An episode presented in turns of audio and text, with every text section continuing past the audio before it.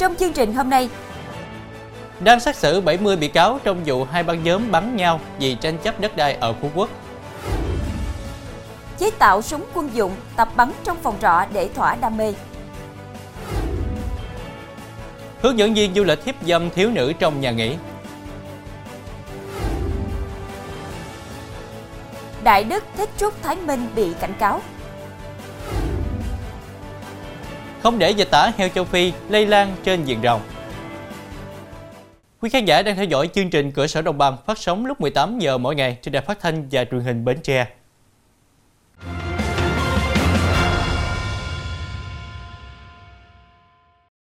Thưa quý vị, khoảng 7 giờ 30 phút sáng nay, người dân sống ở phường Khánh Hậu, thành phố Tân An, tỉnh Long An bất ngờ phát hiện đám cháy lớn tại nhà kho tiền chế ở số 75A đường Lương Văn Chấn. Tại đây, người dân phát hiện có 2 xe ô tô tải đang bốc cháy. Nhiều người đã phá hàng rào để vào dập lửa và báo với lực lượng chức năng.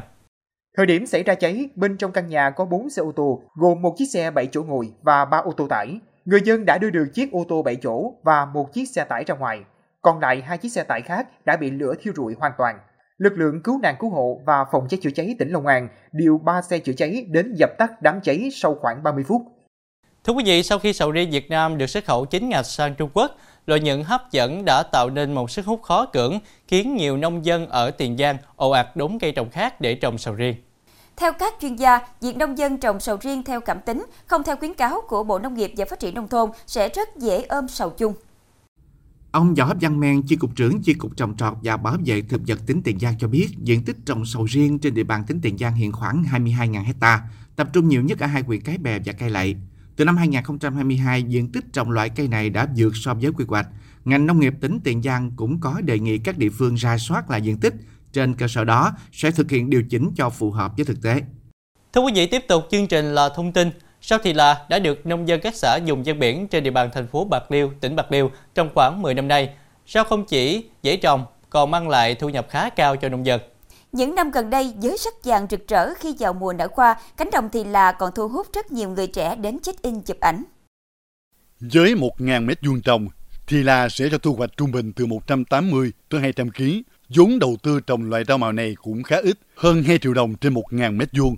Thời gian trồng thì là lấy hạt khá dài, khoảng 4 tháng, với giá hạt tương đối ổn định, dao động từ 60 tới 70.000 đồng một ký. Trung bình 1.000 mét vuông, nông dân thu lợi nhuận khoảng 7 tới 8 triệu đồng. Vài năm gần đây, với vẻ đẹp lúc nở hoa, thì là đã nhanh chóng nổi tiếng, thậm chí thu hút giới trẻ tìm đến những cánh đồng hoa thì là để chụp ảnh.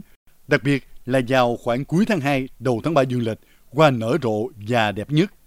Chuyển sang nội dung khác, 2 giờ rạng sáng nay, tổ công tác thuộc Phòng Cảnh sát Giao thông Công an tỉnh Tiền Giang tuần tra trên quốc lộ 60 khu vực cầu Rạch Miễu tại xã Thới Sơn, thành phố Mỹ Tho, phát hiện ô tô tải có biểu hiện nghi vấn đang vận chuyển 17 tấn đường nghi nhập lậu. Xe tải do tài xế Võ Thái Hậu sinh năm 1978, ngụ huyện Giồng Trôm, tỉnh Bến Tre, điều khiển lưu thông theo hướng từ ngã ba Trung Lương đến thành phố Bến Tre. Qua kiểm tra, trên xe tải có 17 tấn đường cát do nước ngoài sản xuất trị giá hơn 300 triệu đồng, không có hóa đơn chứng từ chứng minh nguồn gốc hợp pháp. Tài xế cho biết đang vận chuyển thuê từ tỉnh Long An đến tỉnh Bến Tre. Phòng Cảnh sát Giao thông Công an tỉnh đã lập biên bản vụ việc, bàn giao phương tiện cùng tang vật cho Công an thành phố Mỹ Tho xác minh xử lý. Thưa quý vị, dùng vũ lực ép một thiếu nữ quan hệ, Nguyễn Thành Lâm, sinh năm 2000, làm hướng dẫn viên du lịch ngụ thành phố Trà Vinh, vừa bị cơ quan cảnh sát điều tra Công an thành phố Trà Vinh tống đạt quyết định khởi tố bị can và bắt tạm giam để điều tra về hành vi hiếp dâm. Theo kết quả điều tra ban đầu, Lâm là hướng dẫn viên du lịch có quen biết nạn nhân là em Y tên gọi tắt 17 tuổi, ngụ thành phố Hồ Chí Minh.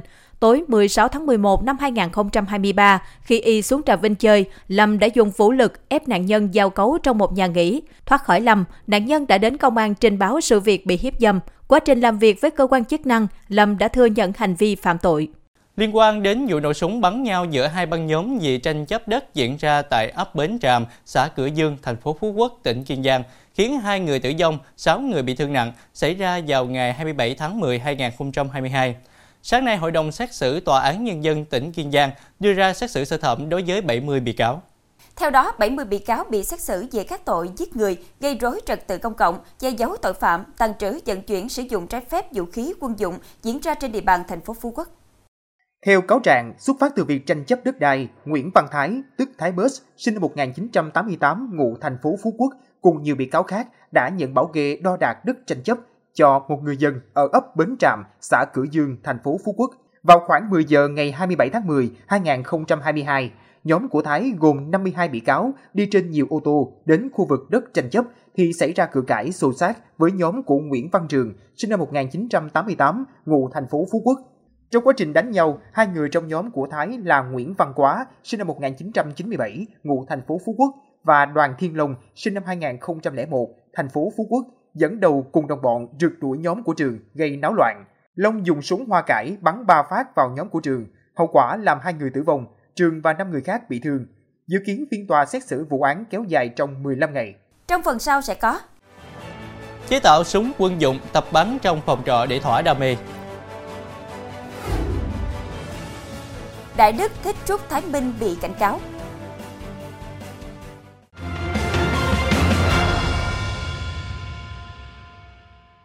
Thưa quý vị, trở lại chương trình là thông tin. Cơ quan cảnh sát điều tra công an quận Tân Bình, thành phố Hồ Chí Minh đang tạm giữ Hồ Đại Chí Thành, 36 tuổi, tạm trú quận Tân Bình để điều tra về hành vi tàng trữ trái phép vũ khí quân dụng. Sau khi đem súng đồ chơi đi độ thành vũ khí quân dụng, Thành đem về phòng lắp đạn vào bắn thử, khiến khu trọ một phen khiếp vía vì tiếng nổ chát chúa. Theo kết quả giám định, vật kim loại hình dáng khẩu súng rulo ổ quay và 8 vỏ kim loại màu vàng là khẩu súng đồ chơi đã được chế lại để bắn đạn cỡ 5,6 ly.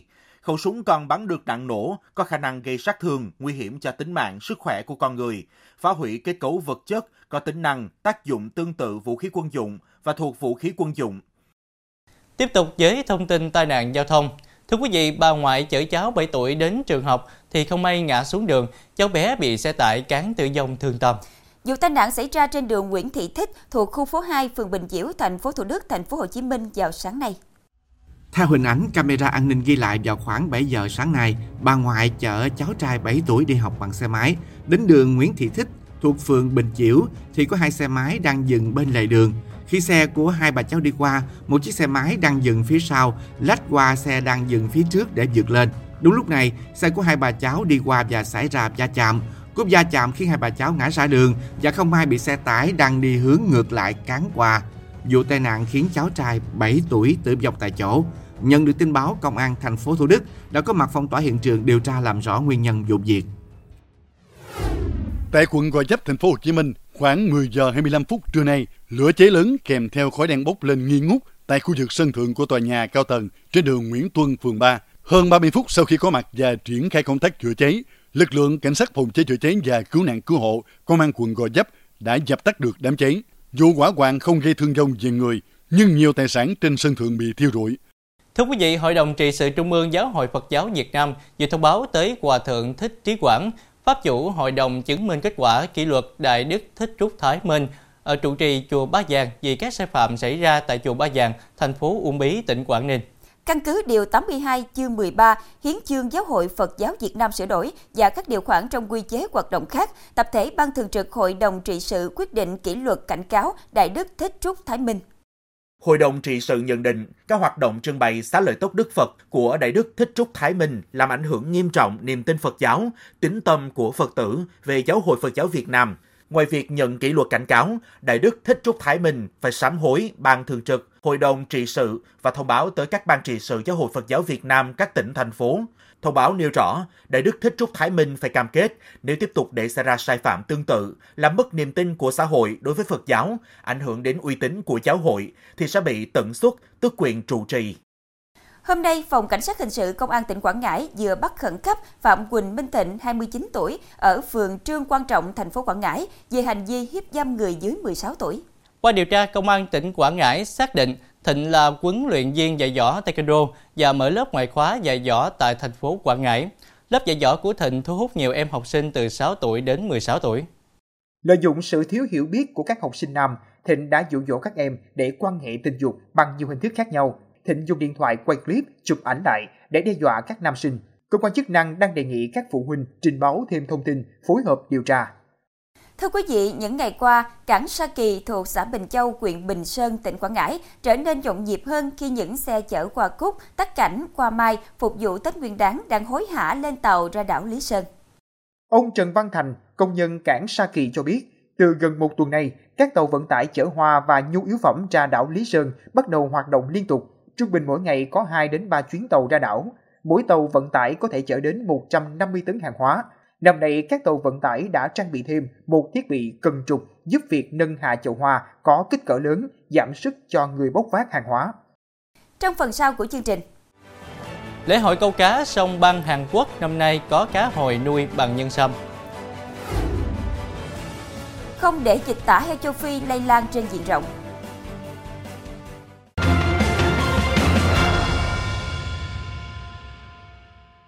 Tin thế giới. Thưa quý vị, Tổng Giám đốc Tổ chức Y tế Thế giới WHO Tedros Ghebreyesus kêu gọi các nước ký hiệp ước về đại dịch giúp thế giới có thể chuẩn bị tốt hơn trong việc đối phó bệnh AIDS có thể gây chết chóc gấp 20 lần so với Covid-19.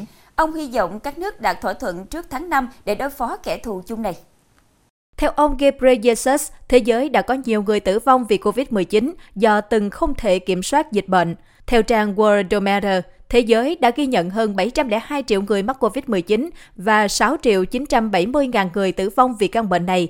Vì vậy, ông đặt vấn đề và cho rằng việc cùng nhau ứng phó nhờ một thỏa thuận chung sẽ giúp thế giới phản ứng tốt hơn. Ông Ghebreyesus cho rằng, chúng ta không nên đối mặt với những điều không được chuẩn bị trước. Chúng ta cũng có thể chuẩn bị cho một số điều chưa biết. Lễ hội câu cá sông Hongcheon diễn ra trong nhiều tuần qua ở tỉnh Gangwon, Hàn Quốc, thu hút 165.000 lượt du khách đã kết thúc vào chiều qua. Ngoài câu cá, du khách cũng rất yêu thích hoạt động bắt cá hồi bằng tay không. Đáng chú ý, số cá hồi trên là cá hồi nhân sâm, tức là cá hồi được nuôi bằng nhân sâm 6 năm tuổi. Ngoài câu cá và bắt cá, địa phương cũng tổ chức sự kiện nhận phiếu quà tặng nhằm giúp bán các sản phẩm nông nghiệp địa phương. Thảm họa lở đất xảy ra vào lúc 5:51 hôm nay theo giờ địa phương tại xã Trấn Hùng, thành phố Chiêu Thông, tỉnh Vân Nam, phía tây nam Trung Quốc, khiến 47 người bị chôn vùi. Hơn 500 người đã được sơ tán khẩn cấp khỏi khu vực. Nhà chức trách Trung Quốc đã huy động hơn 200 nhân viên cứu hộ, 33 xe cứu hỏa và 10 máy xúc để tìm kiếm những người bị chôn vùi sau thảm họa.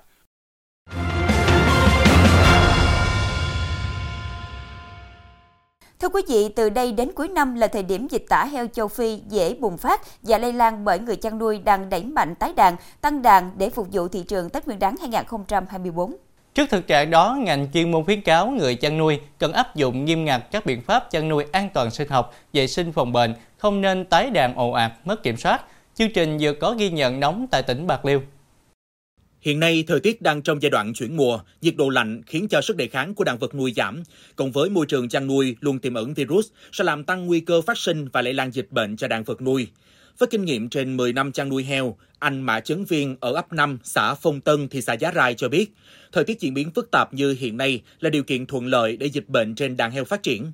Do đó, để phòng chống các loại dịch bệnh, nhất là dịch tả heo châu Phi, thì người nuôi cần chú trọng công tác vệ sinh chuồng trại thường xuyên, sát khuẩn theo định kỳ, tiêm ngừa và bổ sung đầy đủ chất dinh dưỡng cho đàn vật nuôi. Thì heo châu Phi bây giờ nghe nói thì cũng có vaccine rồi đó mà mình chưa về tới đây được. Ngoài ra mấy biện pháp là mình vệ sinh chuồng trại hay là cái mình hạn chế ra ngoài.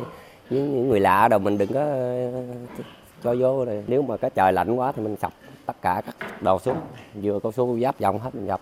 Để phòng chống kiểm soát bệnh dịch tả heo châu Phi hiệu quả, đảm bảo nguồn cung thịt heo trong thời gian tới, nhất là vào dịp Tết Nguyên đán 2024, ngành chuyên môn cùng các địa phương đã triển khai nhiều giải pháp phòng chống dịch bệnh tả heo châu Phi trên đàn vật nuôi, trong đó chú trọng xử lý dứt điểm các ổ dịch, hạn chế thấp nhất phát sinh ổ dịch mới, kịp thời phát hiện, ngăn chặn và xử lý nghiêm các trường hợp buôn bán, vận chuyển động vật, sản phẩm động vật nhập tỉnh, làm lây lan dịch bệnh theo quy định. Để làm tốt hơn nữa cái phòng chống bệnh dịch tả lợn châu Phi đó, thì theo tinh thần Thủ tướng Chính phủ chỉ đạo thì chúng ta sẽ tiến hành cho bà con là đăng ký để mình lên danh sách để mình tiến hành tiêm phòng cái vaccine dịch tả lợn châu Phi. Thì hướng là sẽ triển khai tiêm phòng có thể lên đến 80% cái diện tiêm trên tổng đàn. Bà con chăn nuôi trong thời điểm này thì chúng ta phải chủ động tiêm phòng tất cả các bệnh truyền nhiễm nguy hiểm khác để chúng ta tạo cho gia súc được sức khỏe tốt.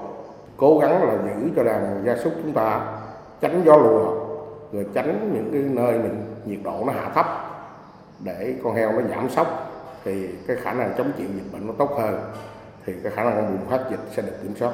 Bên cạnh đó, người nuôi cũng cần cung cấp đầy đủ chất dinh dưỡng để tăng sức đề kháng cho đàn heo khi thời tiết thay đổi như hiện nay. Cho heo ăn thức ăn phải đảm bảo chất lượng, không ẩm mốc, cung cấp đầy đủ nước sạch cho heo. Khi tiếp nhận heo từ nơi khác tới, phải cách ly theo dõi từ 7 đến 10 ngày, tránh lây lan dịch bệnh. Thông tin vừa rồi cũng đã khép lại chương trình hôm nay. Hẹn gặp lại quý khán giả lúc 18 giờ ngày mai trên Đài Phát thanh và Truyền hình Bến Tre. Quỳnh Nhi, Thanh Nhã xin kính chào tạm biệt và kính chúc quý khán giả một tuần mới với thật nhiều điều tốt lành.